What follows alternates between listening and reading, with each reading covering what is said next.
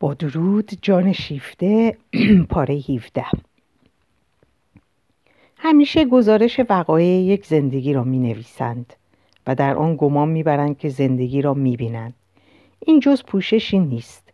زندگی در درون است. وقایع تا آنجا بر زندگی اثر می‌گذارند که زندگی خود انتخابشان کرده و این وسوسه در من است که بگویم خود به وجودشان آورده باشد و در بسیاری از موارد این عین حقیقت است. 20 واقعه هر ماه در دسترس ما میگذرد. برای ما اهمیتی ندارد. زیرا کاری با آن نداریم. ولی همین که یکیشان به ما اصابت کند می‌توان شرط بست که خود ما راه را تا نیمه بر آن کوتاه کرده ایم. به پیشواز آن می‌رفتیم. و اگر این برخورد فنری را در ما به حرکت درآورد از آن روز که فنر فشرده شده فنر فشرده شده منتظر این برخورد بوده. نزدیک پایان سال 1904 فشار روحی آنت فرو نشست و دگرگونی هایی که در او صورت گرفت به ظاهر مقارن پارهی تغییرات, تغییرات بود که در همان اسنا در پیرامون او روی می نمود. سیلوی در پی شوهر کردن بود. 26 سال داشت و به اندازه کافی شادی های آزادی را چشیده بود. عقیده داشت که دیگر آن دم فرا رسیده است که شادی های زندگی خانوادگی را بچشد. در انتخاب شوهر شتاب نمیورزید. قماشی که همخوابه آزاد را از آن بریده اند نیاز به دوام ندارد. کافی است که پسند افتد و به دل بنشیند. ولی یک شوهر خوب باید از ماهوت پردوام باشد. بیشک سیلوی می‌خواست شوهرش مورد پسند هم باشد. ولی پسند داریم و پسند. برای انتخاب شوهر نباید دست باچه بود. سیلوی از عقل, از عقل مشورت می‌خواست. و حتی خیر و صلاح کسبش را از نظر دور نمی داشت. کاروبارش خوب رو به راه بود. کارگاه دوزندگیش سیلوی پیراهن و مانتو نزد مشتریان نخبه بورژوازی متوسط شهرت به جا... به شهرتی به جای گذاشته بود که برازندگی و سلیقه را با بهای مناسب جمع کرده او در کسب و کار کسب خود به جایی رسیده بود که دیگر به تنهایی نمی‌توانست از آن تجاوز کند. برای گذشتن از آن مرحله میبایست با نیروهای دیگر شریک شود و یک دوزندگی مردانه به کارگاه زنانه خود اضافه کند تا امکان یابد که دایره عملیات خود را گسترش دهد. بیان که چیزی از نیت خود با کسی در میان نهد سیلوی در پیرامون خود به جستجوی کسی رفت که بهتر از همه با مقاصدش سازگار باشد. به آهستگی آن را که می‌خواست انتخاب کرد و پس از انتخاب تصمیم گرفت به ازدواج او درآید. عشق از پس می آمد. آن هم برای خود جایی داشت. سیلوی امکان نداشت به همسری مردی درآید که نتواند دوستش بدارد. ولی عشق امر فرعی بود. داد و ستد در درجه اول. آنکه او انتخابش کرد سلو نام داشت. لئوپولد سلو و صاحب, کار جوان در همان نخستین نظر تصمیم گرفته بود عنوان مغازه تازهشان چه خواهد بود. سلو و سیلوی ولی با آنکه برای زن نام هرگز اهمیت کمی ندارد سیلوی آنقدر دیوانه نبود که تنها به نام بس کند. سلو لئوپولد برایش یک نامزد جدی بود نه بسیار جوان سی و پنج سال به, سی و پنج سال به شیرینی ظاهری نسبتا مردانه به آن معنی که توده مردم می‌گویند یعنی روی هم به اندازه کافی زشت اما خوشندام موهای خرمایی که به سرخی می‌زد رنگ و روی شاداب استاد برش در یک خیاطی بزرگ مردانه ماهر در کار خود با درآمدی خوب مردی سربراه بر کنار از هرزگی و عیاشی سیلوی همه اطلاعات را به دست آورده بود و کار تمام بود. در فکر خود او تمام بود. در این باره مشورتی با سلو نکرده بود ولی درباره موافقت آنکه انتخابش کرده بود کمترین دقدقه ای نداشت. به دست آوردن آن را خود بر عهده می گرفت سلو کسی نبود که به دنبالش بیاید. پایبند آسایش خود و عادات خود بود. مردی مهربان دور از جاه طلبی و به اندازه کافی خودخواه مصمم به آنکه از عذب بماند و در فکر آن هم نه, آن هم نه که مقام درجه دوم ولی پردرآمد و بیمسئولیت خود را نزد صاحبکاری که می‌دانست ارزش او چیست ترک گوید. سیلوی نقشه ها و آسایش او را به آسانی برهم زد. در یک نمایشگاه پاییزه به او برخورد. کاری کرد که با او برخورد کند و آنها هر دو بدانجا آمده بودند تا مدتهایی را که میبایست به کمکشان رواج یابد بررسی کند سیلوی را چند مرد در میان گرفته بودند و سیلوی بیان که توجهی به سلو داشته باشد در آغاز لبخندها و پاسخهای بامزه خود را نصار سه چهار جوان می‌کرد که سخت اظهار دلباختگی می نمودند. پس از آن وقتی که سلو به ارج و بهای این لطف و این خوش سخنی که متوجه خودش نبود پی برد ناگهان دریافت که مراهم سیلوی رو به او دارد. مراهم سیلوی رو به او دارد و خطابش جز به او به کسی نیست. دیگران هیچ به حساب نمی آمدن. این دگرگونی, دگرگونی ناگهانی به ویژه از آن رو بیشتر به دلش نشست که آن را به شایستگی شخص خود نسبت داد و دیگر به دام افتاد. خدا حافظ تصمیم هایی که داشت چندی پس از آن سیلوی از آنت خواهش کرد که شب پس از شام که دیگر کسی در کارگاه نیست نزد او باشد گفت برای این از تو خواستم بیایی که منتظر کسی هستم آنت تعجب کرد هه؟ چه احتیاجی به من داری؟ مگر نمی‌توانی تنها از او پذیرایی کنی؟ سیلوی با سر و روی جدی گفت به نظرم اینجوری آبرومندتره این حوث آبرومندانی هم چه دیر به سراغت اومد سیلوی با تنزی یخبسته گفت دیر بیاد بهتر از اونه که هرگز نیاد چرند میگی برو دیگه برو دیگران خر کن سیلوی گفت همین کارو می‌کنم آنت با انگوشتاش تهدیدش کرد دیگران رو می‌خوای خر کنی؟ خب این دیگه این دیگری باشه؟ این دیگری کی باشه؟ همین.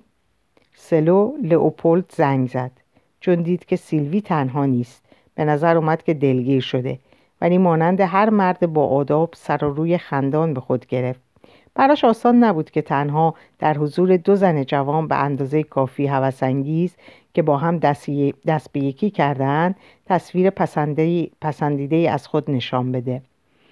حس می‌کرد که دو جفت چشم در کمینش نشستن. پس از چند خوش آمدگویی کم و بیش ناشیانه که مقتضای ادب آنت, آنت هم سهمی از آن یافت سلو از کاروبار و از پیشه و از زندگی پرمشغله خود سخن گفت. آنت از سر شفقت با ظاهری علاقمند پرسش های از او کرد سلو اعتماد بیشتری یافت و دشواری های شغل خود ناکامی ها و موفقیت های خود رو حکایت کرد و در این میان از هیچ فرصتی چشم نمی پوشید که خود را به جلو, به جلو بگذاره به جلوه بگذاره. ساده صمیمی و از خود راضی می نمود دست خود را در بازی رو می کرد سیلوی محتاطتر از او بود. پیش از آنکه بازی کنه به دست حریف نگاه می کرد آنت که به زودی به عقب صحنه رانده شده بود و بازی آن دو را تماشا می کرد از زرنگی خواهرش کمتر در شگفت بود. تا از انتخاب ناچیزش. سیلوی به هیچ زحمت بی هیچ زحمت می‌تونست شوهر برازنده تری پیدا کنه. اما سیلوی چنین چیزی نمی‌خواست. از مردانی که بیش از حد زیبا و بیش از حد درخشان بودند برحذر بود. نیازی هم به گفتن نیست که نمی‌توانست مردی زشت یا احمق رو بگیره. چیزی در حد وسط. اون می‌خواست برای خود دستیاری سنجیده و دوراندیش انتخاب کنه نه کسی که بر او فرمان برانه. می‌دونست که در زناشویی باید چیزی داد و چیزی گرفت.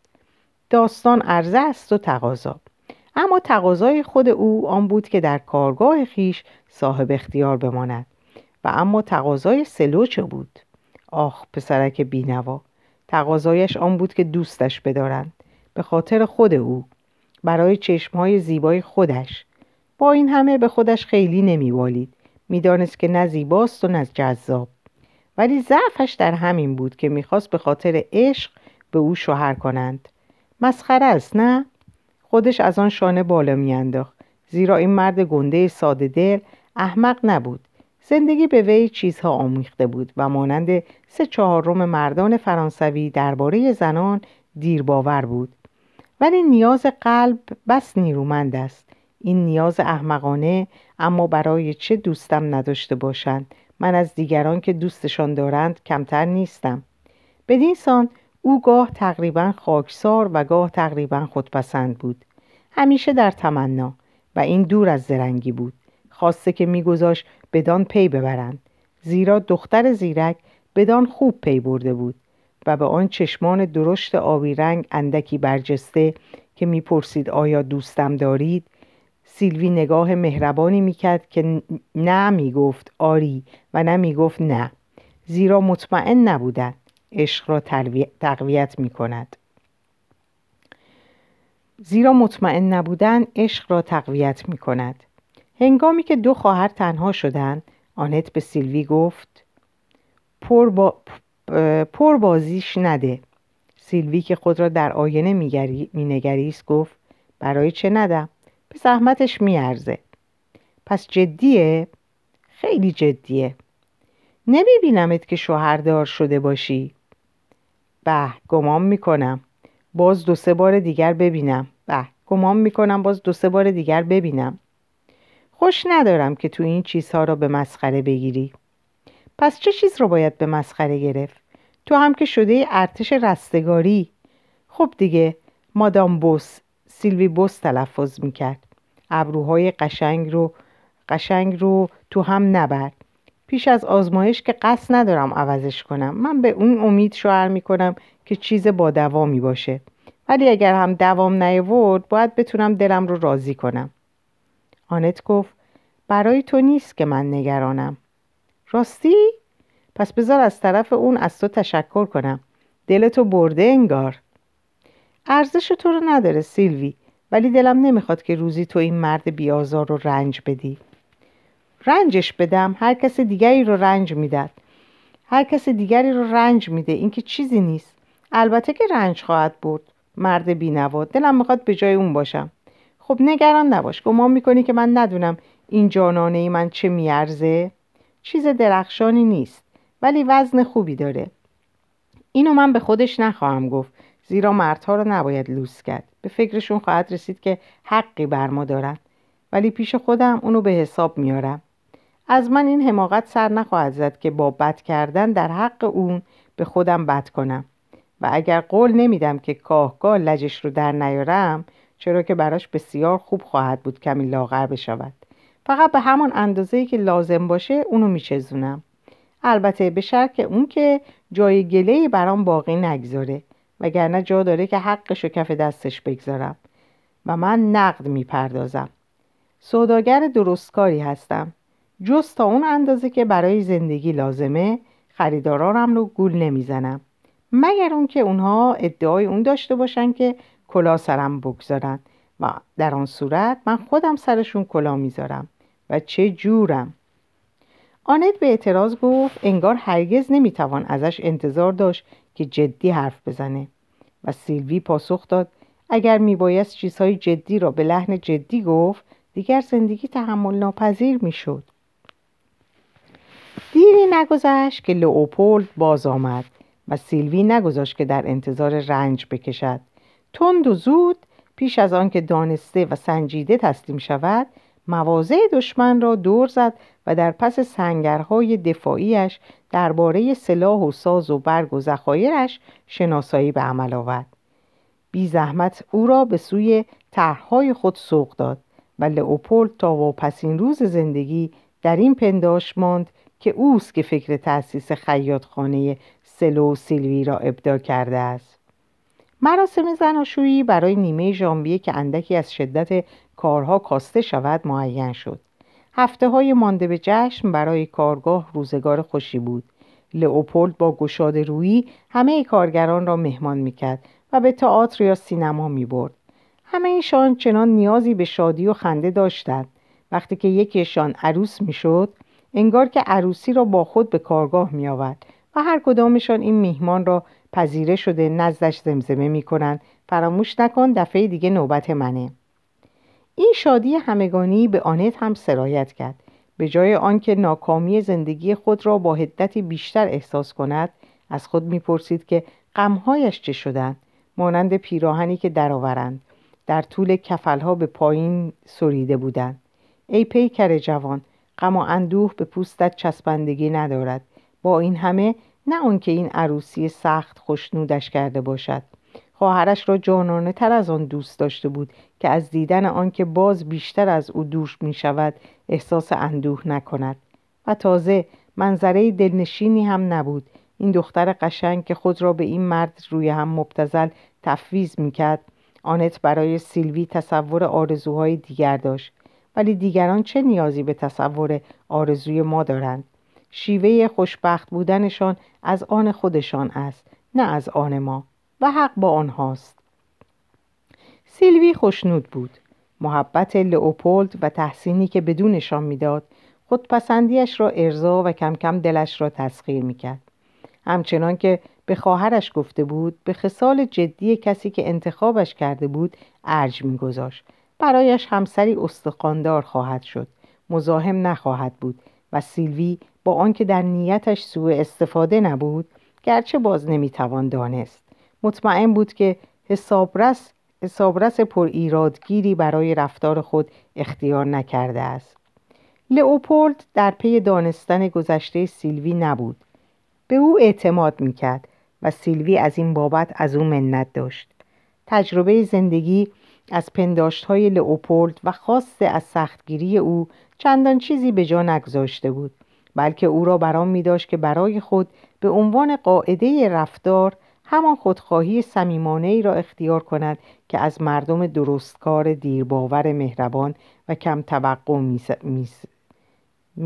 می سزد و از دیگران بیش از آنچه خود نمی‌تواند بدهد نخواهد و همین رفتار را از دیگران هم بپذیرد. سیلوی روی هم خود را بسی بیشتر به او نزدیک میافت تا به آنت. او آنت را بیشتر دوست می داشت ولی آنت اگر مرد بود و سیلوی این نکته را با خنده به او می‌گفت. امکان نداشت به او شوهر کند. نه نه کارشان به جای بدی می‌کشید. سلو برایش همان گونه فراغ خاطر در برداشت این تأثیر راحت بخش سیلوی را از آنکه به او بیاندیشد منصرف می‌کرد. به جشن عروسی خود میاندیشید به رخت و آرایشی که برای خود ترتیب می‌داد. به خانه آیندهش رو به نقشه های بزرگی که برای کسب خود داشت و در این خوشنودی خوشنودی کاملی به وی دست می‌داد. جشن عروسی در یک روز تابناک زمستانی برگزار شد. سلو همهشان را به جنگل ونسن برد. بازی های شادمانه ای سر گرفت. آنت با خوشحالی به جمع پیوست. اگر روزگار دیگری بود جنبه پرسر و صدا و اندکی مبتزل این خوشی ها به چشمش ناپسند می آمد. اما این دم چنان نبود. او با این پسرهای خوب و این دختران دلاور که در رشته روزهای کار و زحمت این یک روز شادمانی را به خود ارزانی می داشتند می خندید. در بازی هاشان شرکت جست و با نشاط و چالاکی خیش همه را شیفته خود کرد سیلوی که او را سرد و بیعتنا شناخته بود نگاهش می‌کرد که چگونه میدود و راست و بیغش تفریح می‌کند و اینک آنت که چشمانش را بسته بودند چشم, چشم بندانک چشم بندانک بازی می‌کرد با چهره سرخ گشته دهان باز و خندان چانه رو به بالا و گویی برای آنکه روشنایی را در هوا بگیرد دستها دراز و پنجه همچون بالهای گسترده با قدمهای بلند می رود و پایش به چیزی می گیرد و باز بیشتر می خندد. این پیکر زیبای کور سودا زده چه کسی او را خواهد گرفت؟ چه بسا مردان که نگاهش می‌کردند و چنین اندیشه می بایست داشته باشند ولی آنت گفتی جز به بازی خود به چیزی نمی اندیشید. چه کرده بود؟ آن نگرانی ها را که دیروز بر جانش سنگینی می کرد و آن چهره پرتشویش و عصبی و در خود فرو رفته را چه مایه نیرو که در او بود سیلوی این نیکی را به پای خود می نوشت که توانسته است آنت را از نگرانی های خود منصرف بدارد و در دل از آن شاد بود. اما آنت خوب می‌دانست که علت از جای دورتری سرچشمه می‌گیرد. او از تشویقهای خود برای آن سبکبار نشده بود که در جشن عروسی میخندید بلکه در جشن عروسی از آن رو میخندید که خود را سبکبار می‌دید. چه روی نموده بود؟ چیزی شگرف که کار یک روز هم نبود هرچند که در روز معینی ظاهر گشته بود. کار به چند هفته پیش از آن برمیگشت. صبح یک روز یکشنبه آنت نیمه برهنه در برابر میز آرایش خود نشسته بود. روزهای یکشنبه توالت خود را به تفصیل انجام می‌داد. زیرا در روزهای دیگر ناچار بود صبح زود از خانه بیرون برود. بچه آن روز همین که از خواب برخواسته بود از اتاق بیرون سریده بود تا نزد خاله خود برود. این زناشویی برایش بسیار جالب بود و با چیزهایی که به عنوان مردی آزموده در این باره می‌گفت مایه تفریح سیلوی می‌شد. لئوپولد نوازشش می‌کرد. برای خوش آمد سیلوی به سگ کوچکش تملق می‌گفت. مارک از آنجا که نوازش می‌دید و از اهمیت خود سرفراز بود همه وقت خود را در آپارتمان زیرین به سر می برد و دیگر جز با اکراه نزد مادرش نمی ماند. دلسردی تلخی از آن به آنت دست می‌داد ولی آن روز صبح خستگی بر اندوه میچربید. و حتی احساس نهفتهای بدان آمیخته بود که جانش را روشن می‌کرد. با این همه به عادت خود آه کشید. او این خستگی و این لذت مبهم را مزه مزه می‌کرد که خدا جان خواهد توانست سراسر این روز یکشنبه خود را وا بدهد. بیان که ناچار باشد از جا تکان بخورد. یک شنبه آنت در گذشته به ارزش آن پی نمی برد آدم خسته است خسته. چه خوبه که هیچ جم نخوره. می توان هزار سال خوابید. اگر هم بد, بد نشسته باشی و در وضعی ناراحت بر آرنج تکیه داده باشی باز کمترین حرکتی نخواهی کرد. افسونی تو را در چنگ دارد. میترسی که باطل شود. تکان نخوریم. همینجور خوشیم. آنت از پنجره پشت بام روبرو را نگاه می‌کرد. دود از دودکش نانوایی بیرون میآمد.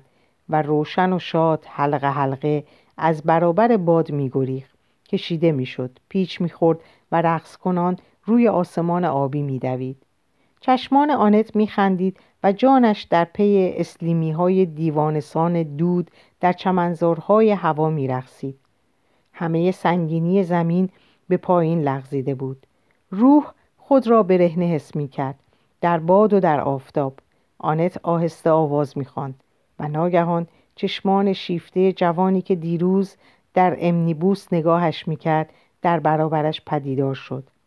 آنت او را نمی شناخت و بیشک هرگز بار دیگرش نخواهد دید و این نگاه که چون آنت به ناگاه سربرگردان غافلگیر گشته بود زیرا جوان گمان نمی‌کرد که میبیندش.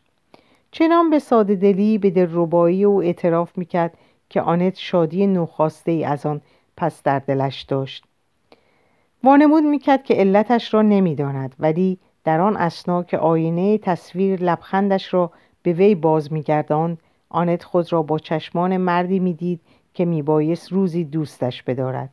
کجایید نگرانی ها هنوز گاه گاه وزوزشان از دور خیلی دور به گوش می رسید کافیست کافیست چه فایده ای دارد؟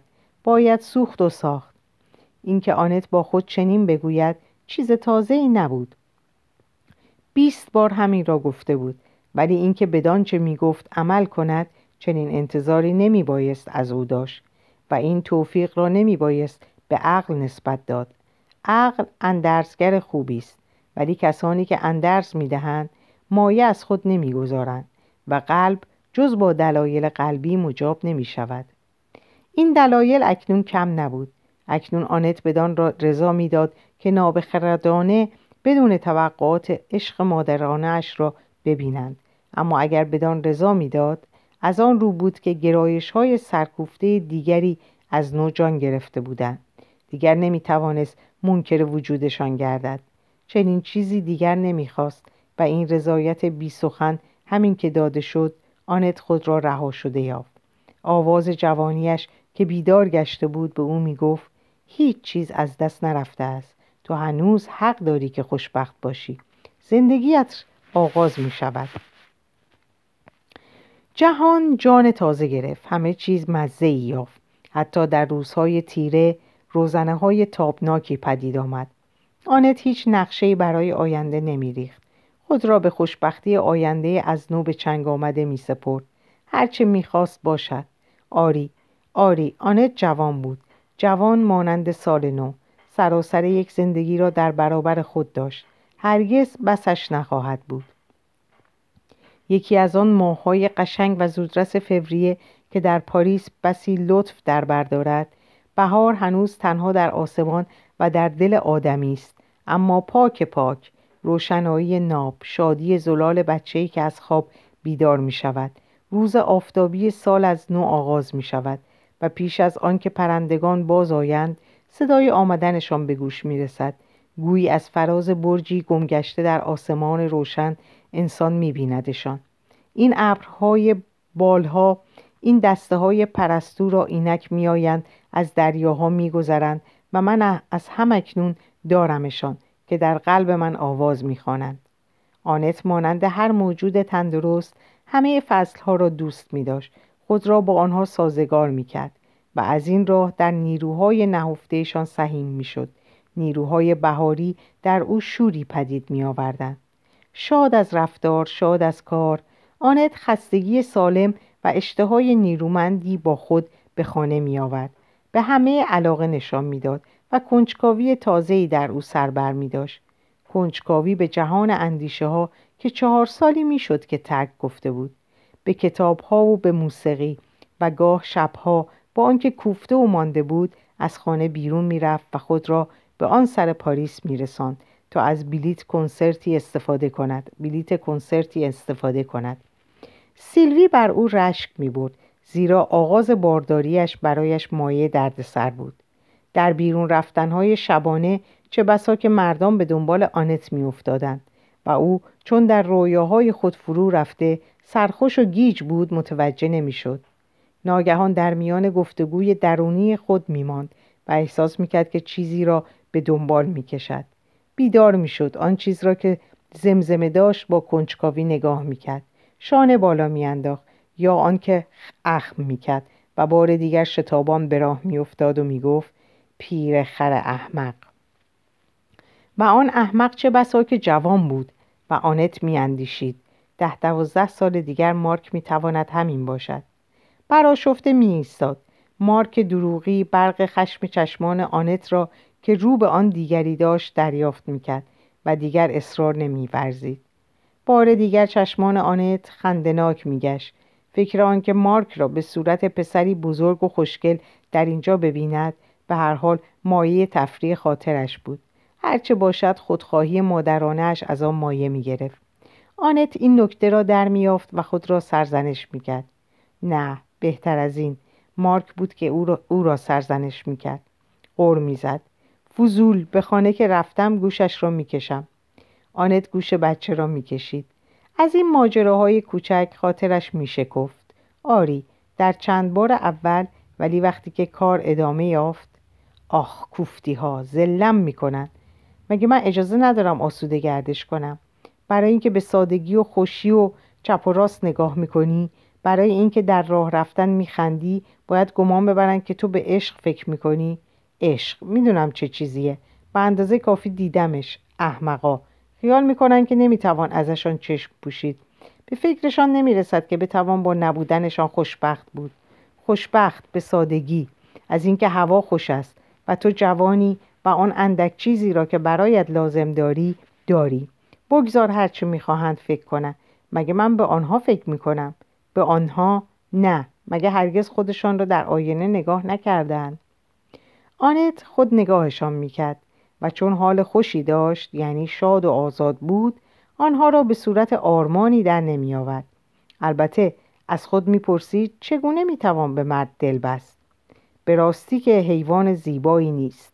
زن باید عقلش را از دست داده باشد تا مرد را دلفریب بیابد. و دختر ریویر که یک زن خوب فرانسوی بود زنی از قماش پرتوان کلاسیک که آثار رابله و مولیر را می‌خواند سخنی را که دورین به تارتوف گفته بود با خود تکرار می‌کرد.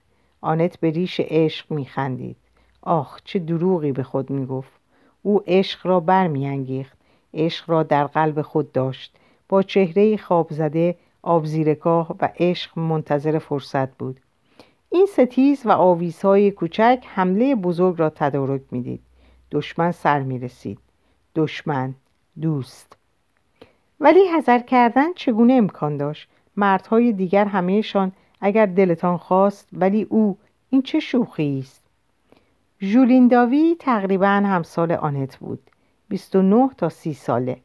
میانه بالا اندک خمیده چهره ای روی هم غمگین که می توانست زشت بنماید اما چشمانی نسبتا زیبا قهوه‌ای رنگ مهربان جدی نوازشگر با فروتنی وقتی که دستآموز می‌شد پیشانی استخوانی با چینی در وسط بینی گنده گونه ها درشت استخوان ریش کوتاه مشکی دهانی با محبت که زیر سبیل های پرپشت پنهان شده بود و در ژولین تعمدی بود که آنچه را که در او کمتر زشت بود پنهان بدارد. رنگی مات به سان آج کهنه آنگونه که در مردانی دیده می شود که بیشتر کتاب می بینند تا آفتاب. قیافه ای که از هوش و نیکدلی چیزی کم نداشت اما اندکی افسرده و کرخ می نمود و زندگی و سوداها هنوزش سررشته بود. هنوزش نسرشته بود. در مجموع چیزی لجوج و دلسرد ساده تر و تازه تر از آنت بود که خود هنوز به اندازه بسیاری ساده و تازه مونده بود زیرا با همه تجربه کوتاهش که بیشتر هدت داشت تا دامنه آنت از جهان عشق چندان چیزی نمی‌دانست. درست است که بینشی که از پدر به ایراز به میراث داشت و گفته های سیلوی که گاه هم پایه سخنان شهبانوی ناوار بود چیزی را ندانسته برایش باقی نگذاشته بود. ولی درسی که در دل به بهای رنج و شادی خود مطالعه نکرده باشد درست فرا گرفته نمی شود. واژه و واقعیت از یک قماش نیستند و چه بسا که شخص آنچه را که خوانده است و در زندگی بیابد و آن را باز نشناسد. آنت با آنکه بسیار خوب درس خوانده بود تقریبا همه چیز را میبایست بیاموزد اما ژولین به راستی همه چیز را. ژولین بیرون از عشق زیسته بود. در فرانسه از سخن گفتن درباره این گونه پسرهای معصوم سخت پروا دارند. نکته است که شوخی های رایگان ملتی لطیفه پرداز را که در نحوه لطیفه پردازی خود چندان تغییر نمی دهد می برمیانگیزد.